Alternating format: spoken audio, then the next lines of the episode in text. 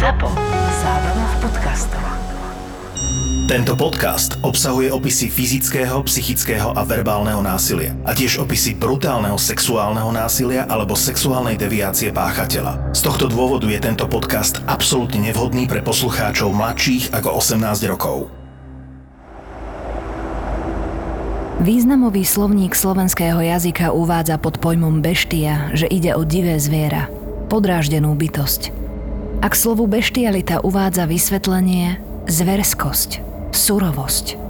Beštiálny znamená potom neľudský, surový čin. Či sa nám to páči alebo nie, beštia sa môže skrývať v každom z nás, ani o nej nemusíme vedieť. Je mnoho mreží a záchytných sietí, ktoré ju udržia tam, kde beštia nedokáže ublížiť. Súhra okolností však môže spôsobiť, že mreže začnú praskať, jedna po druhej.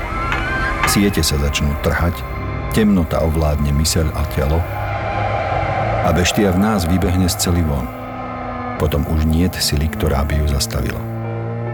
Beštia, o ktorej je tento príbeh, mala medzi priateľmi a známymi prezývku Smieško Míša. Úžasne dobrotivý a veselý chlapík to bol.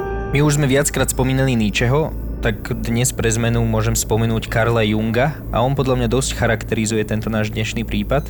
Ten citát je, že zdravý človek ľudí nemučí, mučia len tí, ktorí boli mučení. V tomto prípade je treba uvažovať psychoanalyticky veľmi dobre. Bolo odvolať sa na Junga. Je fakt jeden, že sme vo svojom správaní a vo svojom počínaní obeťou veci, ktoré nie sme v stave ovplyvniť, ktoré sa určitým spôsobom prihodili a ktoré nás určitým spôsobom vmanipulovali do situácií, ktoré sami nedokážeme už nejakým spôsobom ukočírovať. Možno hovoriť aj v tomto prípade, že naša hlavná postava si prežila niečo, čo by sa dalo nazvať mučením? História tohoto človeka vlastne vyúšťuje zákonitým a skoro neodkloniteľným spôsobom do toho príbehu, ktorý on potom po celý svoj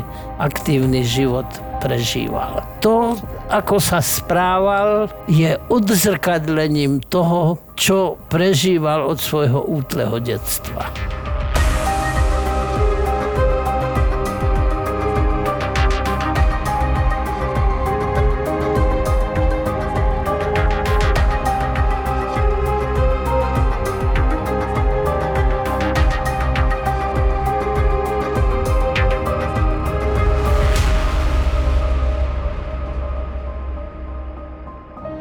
Míša o otcovi nehovoril. A keby sa dalo, nehovoril by ani o matke. O syna sa veľmi nestarala, pila. Aj na ruské pomery prvú ligu. Syna veľmi nevnímala tu a tam sa predávala na ulici. Malý Míša veľmi rýchlo získal odpor, ba až nenávisť k ženám, ktoré chlastali. Nestarali sa o deti a keď boli navyše ľahkých mravov, rýchlo na ne zanevrel. Systém socialistickej starostlivosti o deti a mládež však nedopustil, aby sa v ňom Míša prepadol na dno. Mal čo jesť, kde bývať a vykladači jeho života dospeli k záveru, že práve vďačnosť za to, že ho sovietský systém ochránil pred vlastnou matkou, bol príčinou, že sa po skončení strednej školy stal ochrancom zákona. Nastúpil do milície. V ostatnom svete, mimo Sovietskeho zväzu, to volali polícia, z Míšu sa stal čoskoro vzorný a výkonný milicionár. Policajt. Míša sa oženil. Nešiel pre ženu ďaleko. Zobral si milicionárku, ako bol on a spolu s Jelenou založili nový klan rodiny príslušníkov polície. Narodila sa im dcéra Jekaterina, všetko vyzeralo báječne. Stále veselý a vtipkujúci Míša dostal práve vtedy od kolegov prezývku Smieško. V roku 1992 zatriasla beštia schovaná v Míšovi prvý raz bránami svojho žalára. Mreže, za ktorými bola uväznená, sa rozpadli a ona vystúpila zo smieška Míšu von. Oveľa neskôr, po desiatkách rokov, tento únik beštie zo svojho vnútra opísal slovami Proste som zrazu pocítil potrebu vraždiť. Prvú vraždu spáchal Míša neplánovane, spontánne, bol v policajnej uniforme, keď ponúkol odvoz trochu pripitej žene, ktorá odišla z podnikovej zábavy. Stál so svojím autom pred budovou, kde sa oslava konala. Mladá žena sa potešila. Policajt bol zárukou ochrany pre prípad, že by ju niekto chcel prepadnúť alebo znásilniť. Ten jeho subjektívny pocit samozrejme odráža to, že tie veci, ktoré sa v ňom odohrávali a ktoré vyústili do neskoršieho pokračovania príbehu, boli veci, o ktorých on nemohol vedieť, pretože sa odohrávali v jeho nevedomí. Veľmi komplikovanými psychoanalytickými operáciami je možné niektoré veci priviesť na svetlo Božie, ale inak aj v snoch funguje cenzúra. Takže aj v snoch niektoré veci nie sme schopní priznať, ale priznávame ich len v nejakých metaforách. On pocítil túhu vraždiť, ale malo to určité súvislosti a malo to aj určité súvislosti s aktuálnou jeho životnou situáciou. Myslíš, že súčasťou toho nevedomia bola práve tá nenávisť voči ženám? Nenávisť voči ženám, ktoré mali tri kľúčové kardinálne vlastnosti. Podliehali alkoholu, nestarali sa o deti a boli ľahkých mravov, čo sa týka sexuálne erotickej oblasti. To bola modelová figúra jeho matky. On také ženy tak bytostne v tom svojom nevedomí nenávidel, že zabiť ju bolo pre neho taký upokojujúci moment. No, neviem, či sa to dá do, do sexuálnej oblasti obrátiť, ale so sexom celá táto záležitosť samozrejme súvisí. Stále tam ten sex je, ale stále mám pocit, že to nie je rozhodujúca časť jeho motivácie. Hlavne nie kľúčová. Kľúčová súčasť jeho motivácie je vlastnosti tej obete a tých obetí, ktoré sa už potom sériovo opakovali. To obdobie, kedy sa to v ňom zlomilo a začal vraždiť, nie je náhodné. Myslím si, že to bolo spôsobené aj krízou v manželstve, ktorú on zažíval v tom čase. Ono sa hovorilo, že ho manželka podvádzala. On to niesol veľmi ťažko. Myslíš si, že aj toto mohol byť? No samozrejme, tá manželka sa zrazu dostala do, do zákrytu s tými ženami, ktoré nenávidela, ktoré neskôr začal vraždiť. Ale to, že to bol spúšťač, že sám sa dostal do životnej situácie, z ktorej sa silou, mocou snažil vymaniť. Zase toto všetko sa odohráva v časti jeho osobnosti, o ktorej on nič nevie a ktorú Freud nazýva umbeviste nevedomie. A teraz sa zrazu dostal do situácie, keď to z neho mohlo vypríštiť alebo vykryštalizovať. Sibír a oblasť Angarska zvlášť bola v 90. rokoch nebezpečným miestom plným mafiánov, násilníkov a vrahov. Znásilnenia sa po zotmení báli všetky ženy, ktoré museli prejsť ulicami mesta. Ponuka policajta na odvoz prišla mladej žene viac ako vhod, keď si sa dala do auta Netušila, že ju ten milý policajt v uniforme vyvezie ďaleko za mesto, tam ju najprv súrovo zmrzačí, potom zabije a po strašnom tríznení ju napokon vo svetle reflektorov svojho policajného auta ešte sexuálne zneužije. Míša sa ukojil na jej mŕtvole. Od toho dňa začal Míša vraždiť pravidelne. Vyrážal za budúcimi obeťami aj niekoľkokrát mesačne. Svoje spôsoby nejako nemenil – pred koncom diskotéky, zábavy alebo dokonca aj svadby sa v policajnom aute a častokrát v policajnej uniforme priviezol pred miesto, kde sa zábava končila. Vyhliadol si mladú, najradšej poriadne pripitú ženu a tej ponúkol odvoz domov. Nezabudol povedať, že mu ide o jej bezpečnosť a toto je nebezpečná oblasť. Potom podnapitú ženu alebo dievča odviezol ďaleko za mesto a tam ju s nesmiernou brutalitou napadol. Pri útoku bral, čo mu prišlo pod ruku. Hrubý konár, sekeru, skrutkovač, nôž, dokonca aj kameň alebo šatku či pančuchy, ktorými nešťastnú ženu zahrdúsil. Bodal, sekal, udieral kameňmi tak zúrivo, že množstvo obetí neboli ich príbuzní schopní priamo identifikovať. Častokrát sa to dalo len pomocou druhotných znakov, materských znamienok, tetovania alebo jaziev po operácii. Ženy boli znetvorené na nepoznanie. Väčšinu z nich znásilnil.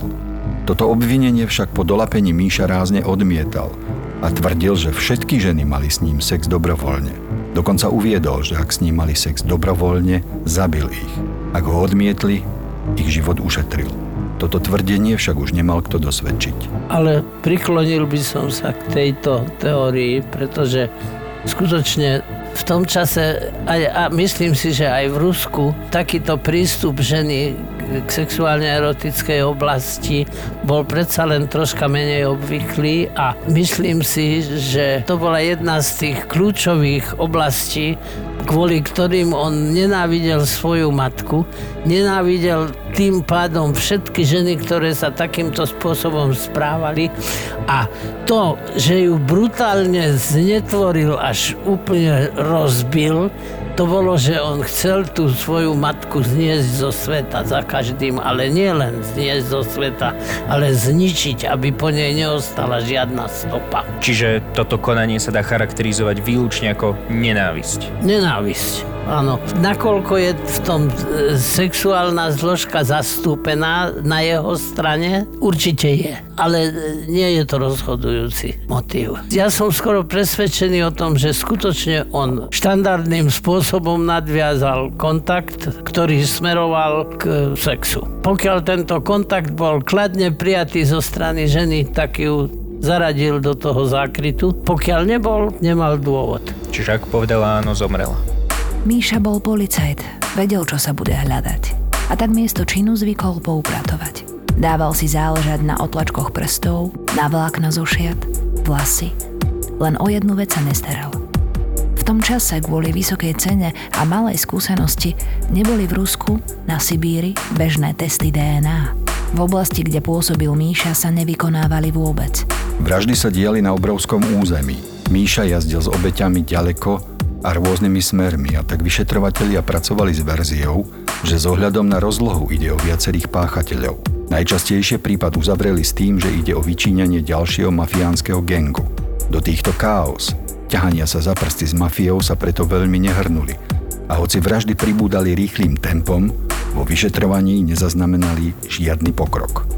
Myslíš si, že to bolo naozaj takto, alebo ho tam aj niekto kryl? No, určite ho niekto kryl, pretože tak ako bude tento príbeh pokračovať, z toho je jasné, že oni nechceli tohoto človeka odhaliť ako páchateľa týchto hrozných, brutálnych činov. O civilizácii sa tam nedá hovoriť. Civilizačné nitky k nej neviedli. Tam sa to dialo podľa miestnych regionálnych pravidiel. Jedno bolo isté, bol vysoko inteligentný. Ten spôsob, akým svoje konanie zamaskoval, svedčí o tom, že konal sofistikovane, premyslene a zrozumiteľne, ale natoľko vedel ešte do toho svojho konania vniesť poriadok, tak ako odstránil všetky stopy, tak bolo, že nesmie vraždiť vo svojej bezprostrednej blízkosti. Čo sa týka nejakej diagnózy, ak by si mal niečo povedať, že o čo tu išlo v tom nejaká porucha sexuality alebo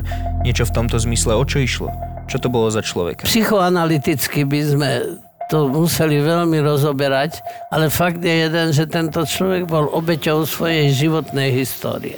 Troška mi v tom chýba ten otec, tam sa len domnievame, že nebol o moc lepší ako matka, ale to správanie matky a jeho reagovanie na to od útleho detstva, prakticky skoro od narodenia, toto vyúšťovalo do, tak každopádne porucha osobnosti a porucha sexuality.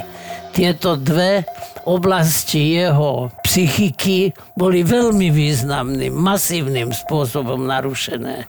Určite tam bola, bol sadizmus, určite tam bola nekrofília a určite tam bola porucha sociálneho cítenia, respektíve strata sociálneho cítenia ale tiež by sa to dalo pripomenúť k Delfskej veždbe. To je ako keby sa nič iného a nejakým iným smerom tento vývoj uberať nemohol.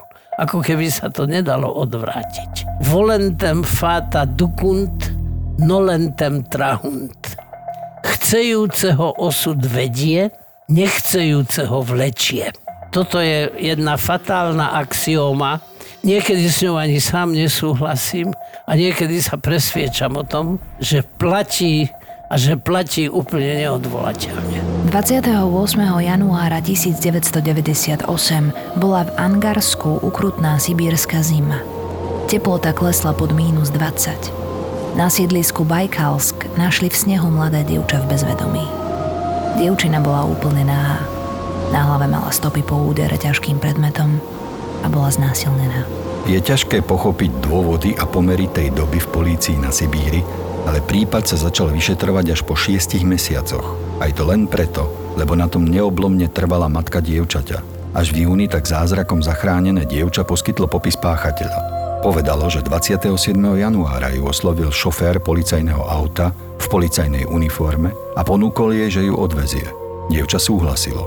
Policajt v uniforme ju však odviezol ďaleko za mesto, do lesa, tam ju prinútil vyzliecť sa do naha a potom ju schytil za hlavu, ktorú jej búchal o strom, pokiaľ nestratila vedomie. Dievča nevedelo, ako sa jej podarilo dostať úplne nahej z lesa von až na sídlisko, kde ju našli takmer zamrznutú v snehu. Prebralo sa až v nemocnici, ale presne identifikovalo útočníka ako staršieho seržanta angarskej milície. Napriek tomuto popisu, aj napriek tomu, že dievča podľa fotografií identifikovalo Michaila Popkova, ako sa celým menom Míša volal, napriek tomu bolo vyšetrovanie zastavené a nikto nebol obvinený. Toto je niečo, čo je skôr charakteristickejšie pre ruskú políciu a ruskú spravodlivosť a ruské vyšetrovacie orgány. Je to zrejme tak preto, lebo je to jeden totalitný štát, v ktorom sú zákony prispôsobované vôli a zvôli mocných. A hlavne bavíme sa, podľa mňa je to dôležité teda spomenúť, bavíme sa o 90 rokoch. To už nie je sovietský zväz. Režimová zmena. My vieme o tom, že táto režimová zmena k ničomu lepšiemu neviedla. Ale tak myslím, že spôsobovala ten chaos v rámci jednotlivých týchto Dokonca zložiek. ešte aj to. Pad komunizmu v krajinách ako je Slovensko a ako sú okolité krajiny, teda väčšina východoeurópskych krajín, neviedol k nejakej masívnej premene k lepšiemu, ale viedol k upokojeniu a takému podrobeniu sa určitým pravidlám. Pretože tie komunistické pravidlá boli absolútne jednostranné a teraz nemusíš byť spokojný s tým, čo sa deje a väčšina z nás ani spokojných nie je. Ale nie sme tu e, osnatým drátom obkrútení a zadržiavaní tak ako sa hovorilo, že socializmus je ako cesta loďou. Že všelijaké výkyvy po vlnkách nás to že niektorým je zle, niektorým sa chce aj zvracať, ale vystúpiť sa nedá. Dá sa vystúpiť. Nemusím na tomto mieste, na ktorom sa mi nepáči ostávať. Táto úprava sociálneho systému po páde komunizmu je nesporná a je úžasne viditeľná a zaznamenateľná. V Rusku podľa môjho názoru ani k tomu veľmi nedošlo. Vycestovať z Ruska nie je jednoduché. V roku 2000, viac ako dva roky po incidente, na to poukázal nový vyšetrovateľ Nikolaj Nikolajevič Kitájev, ktorý bol povolaný do týmu, keď tým v starom zložení nemal žiadne výsledky. Medzi obyvateľmi Angarska a okolitých miest sa už otvorene hovorilo o angarskom maniakovi alebo vlkolakovi. Najčastejšou prezývkou páchateľa vražd však bol stredajší vrah, pretože väčšina vražd sa stala v stredu.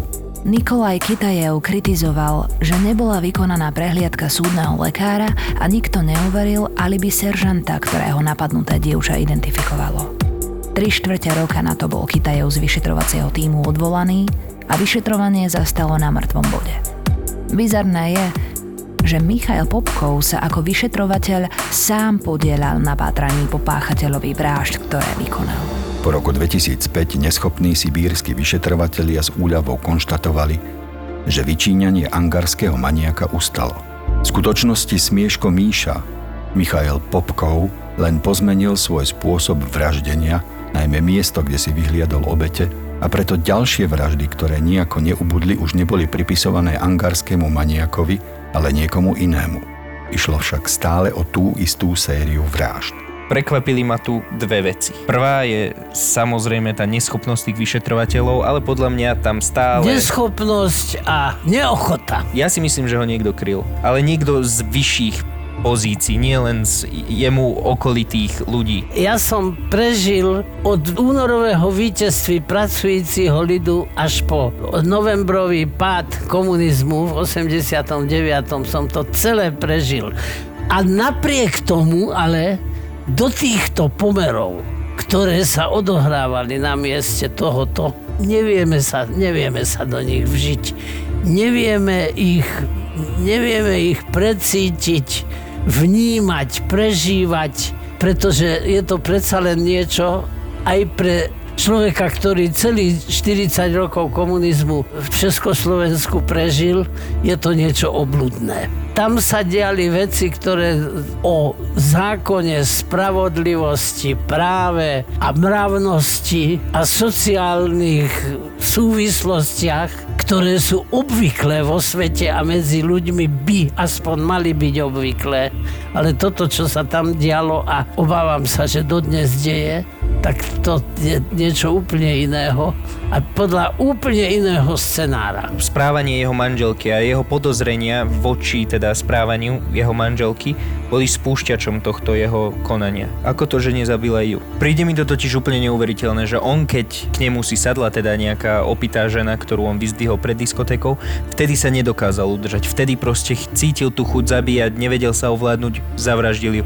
Doslova ju dobil konárom na smrť v niektorých tých prípadoch. Ale keď sa dozvedel rovnakú vec o svojej manželke, vtedy ho to takto nepremohlo, tieto emócie. A neviem si to vysvetliť, že raz sa dokázal ovládať, raz sa nedokázal Hovoríme, ovládať. je to mechanizmus osobnosti, ktorý nazývame sublimácia. Pretavil to v sebe, nezabil ani svoju matku. Myslíš si, že tie vraždy mohli byť pre neho takým, že tam povolí ten tlak, ktorý on cíti, Áno. tú nenávisť. Tým, Áno, áno. tým sa on vybíjal. Ale pekne kontrolovanie. Jak napríklad niekto športom, on vraždami. Áno. Agresivita, ktorá v ňom bola nahromadená a ktorá sa vyvíjala, ešte raz hovorím, od útleho detstva. My nevieme, ako on prežíval, keď mal rok. Rok a dva mesiace, rok a pol, dva roky, dva a pol roka. Na to si ani on nepamätá. Ale už vtedy zažíval niečo, čo by dieťa v tomto veku zažívať nemalo. Odvtedy sa budovala v ňom tá beštia, o ktorej sme hovorili na začiatku. Áno, ale beštia je zviera. A toto nie je zverské správanie, toto je ľudské správanie. A je až desivé ako racionálne. Väčšina beští sa takto nespráva. Vraždy sa množili. Ale až koncom roka 2010 bolo v sibírskom Irkutsku založené centrum pre testovanie DNA a začalo sa s rýchlejším postupom. Hoci bol Michail Popkov vytipovaný ako jeden z možných podozrivých, testy neabsolvoval. Okrem identifikácie podľa fotografie, na ktorej ho spoznalo znásilnené dievča, sa najprv do zoznamu na testy DNA dostal. Pomohla tomu návšteva lekára. Mal bolesti v okolí pohlavných orgánov, ale aj po celom tele. Lekári mu diagnostikovali syfilis. V tom čase už polícia pracovala s predpokladom, že vrah je nakazaný touto chorobou, pretože ju diagnostikovali aj u jednej zo znásilnených obetí. Michail Popkov bol preto predvolaný na testy DNA. Predtým si však polícia vypočula svedectvo jeho manželky, ktorá Míšovi poskytla falošné alibi a tak vyšetrovatelia od testov DNA upustili. Nechali sériového vraha odísť, svedectvo manželky im stačilo. Ignorovali svedectvo znásilneného dievčaťa. Trvalo ďalšie dva roky, kým vyšetrovací výbor Ruskej federácie nariadil znovu otvorenie dlho uzavretého a zdanlivo beznádejného prípadu. V tom čase už Michail Popkov nepracoval ako milicionár ruskej polície. Zamestnal sa ako ochranka v súkromnej bezpečnostnej službe a výdatne si privyrábal predajom kradnutých aut. Napriek tomu bol zaradený do širokého zoznamu súčasných aj bývalých ruských policajtov, milicionárov. Bolo ich spolu 3500 a testy sa začali podľa abecedy. Trvalo pomerne dlho, kým sa na rata dostal Popkov. Výsledky jeho testov, ochorenie na syfilis a najmä konečne uznané svedectvo znásilneného dievčaťa zo snehu sa už nedali ignorovať ani upratať. 23. júna 2012 bol Michail Popkov zatknutý vo vlaku do Vladivostoku, kam si šiel kúpiť nové auto. Bol obvinený zo znásilnenia a vraždy troch žien v roku 1997. Vzdal sa bez odporu a ochotne sa priznal k desiatkam ďalších vražd. Popkov o svojich vraždách povedal, že sa považoval za v úvodzovkách čističa a útočil len na ženy, ktoré viedli neviazaný život. Opustili mužov a flámovali ako o život. Opitým ženám vraj navrhoval odvoz a potom pohlavný styk. Pokiaľ ženy odmietli, odviezol ich bezpečne domov, avšak v prípade, že s návrhom na sex súhlasili, súložil s nimi a potom ich zabil. Priznal sa, že s vraždami prestal potom, keď mu zanedbaná pohlavná choroba spôsobila erektilnú dysfunkčnosť. Nedokazuje toto, že jeho motív bol čisto sexuálny? Áno, sexualita v tom zohrala významnú rolu, ale nie rozhodujúcu. Rozhodujúce bolo to, čo tento chlapec od svojho narodenia až do puberty zažil. Možno skutočne platí Fulžumová teória, že všetko, čo potrebujem pre život, som sa naučil v materskej škôlke. Do šiestich rokov sa ten náš život určitým spôsobom utvára a potom už dochádza len ku kozmetickým úpravám. V tomto prípade to stačilo na to, aby z neho to spravilo Áno. vraha. Týchto Áno. pár rokov Áno. tríznenia alebo A mučenia. to, že on sám seba považoval za výkonnú moc očisťovania sveta od takto sa správajúcich žien, je to zrozumiteľné, racionálne a uveriteľné vyjadrenie. A možno to bol aj jeho spôsob, ako dehumanizovať tie obete.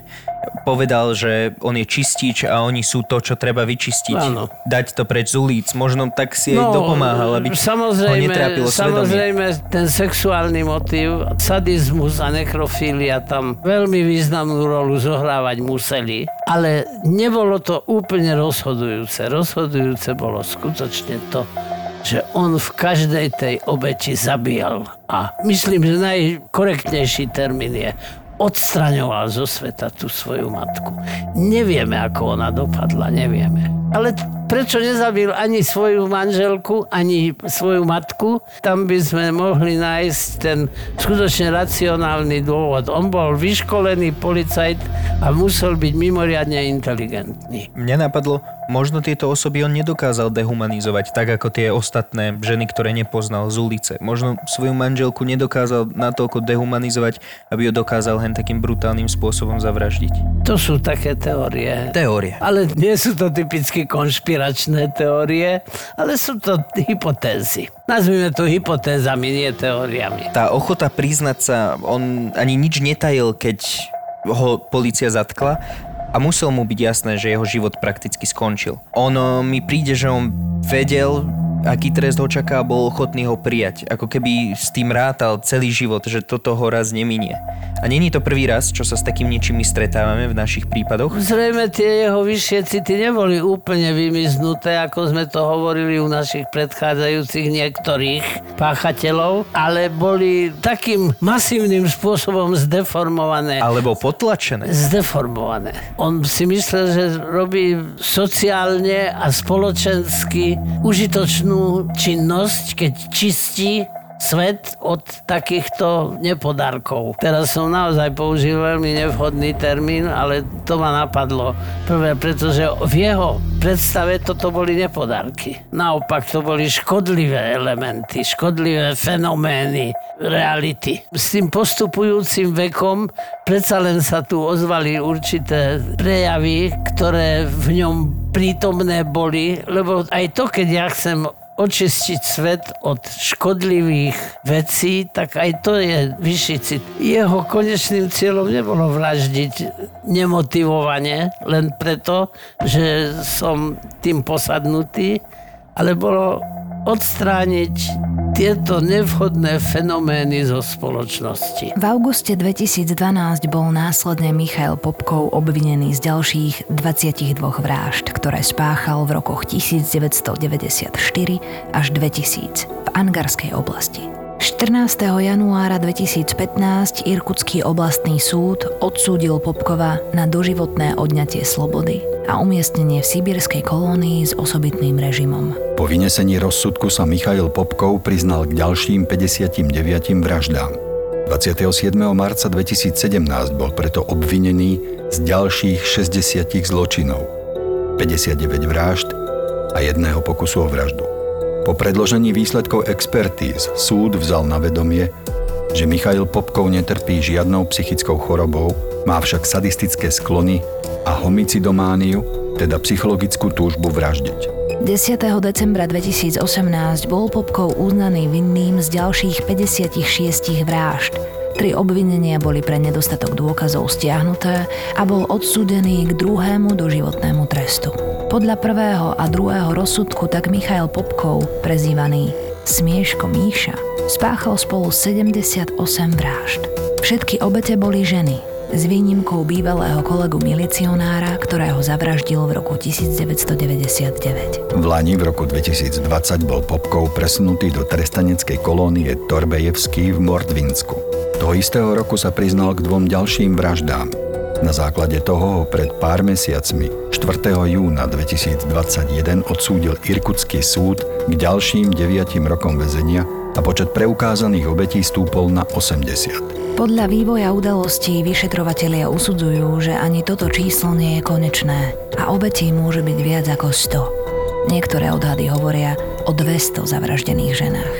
Popkov si totiž na niektoré vraždy už ani nepamätá a vraví, že ich nepočítal.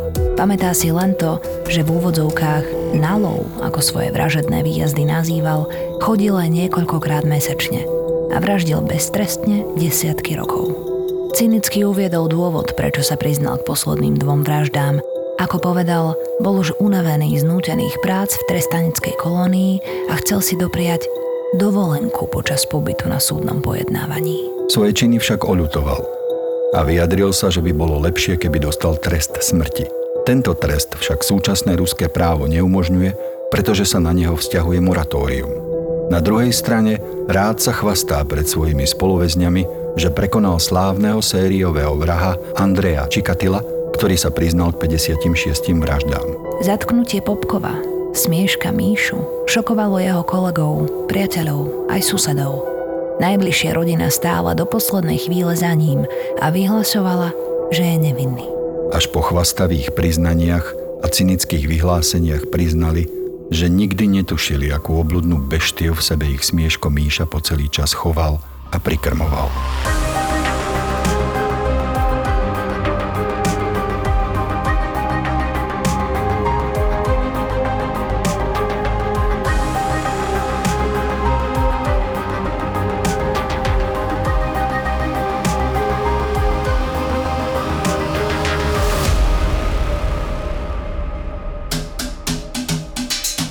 To, čo vám servírujeme, nie je žiadne nebičko v papulke, ale peklo v papuli. To som počul, nikdy som to nespravil, že sa obalí handra do toho obalu. väzniček ja som to dostal. obedík. Fakt si to dostal? Mm-hmm. Ale to kvôli tomu, že furt pýtaš jedlo, ne? Peklo v papuli to sú dvaja kuchári, ktorí si do podcastu volajú kuchárov, čašníkov, barmanov, majiteľov reštaurácií. Toto je proste peklo v papuli. Ale to je aj pre toho hostia peklo, však si dobre, že dojdeš do nejakej dobrej reštaurácie. Normálne čašník otvoril dvere do kuchyne, to on za to môže. ja, že ty kokos tak pri panvici. Tento podcast budete žrať. Tak si kuchár, tak vár, ne? Väčšinou kuchári vykrikujú na, na čašníkov, že zabijem ťa a, a takéto veci. Robo aj Tono sú kuchári, ale žiadne nebičko v papulke nečakajte. Toto bude originál. Peklo v papuli. Že stejky nedorobené. Ja som chcel medium, ja ho mám rare. Ja som chcel well done, ja ho mám medium. A to už keď takto. sa ponáhľaš a už keď sa to začne jebať. Ale vtedy sa tam stornovali už tí za 300 eur, 400 eur. ZAPO Zábava v podcastoch predstavuje nový podcast Peklo v papuli. ZAPO. Zábrná v podcastovách.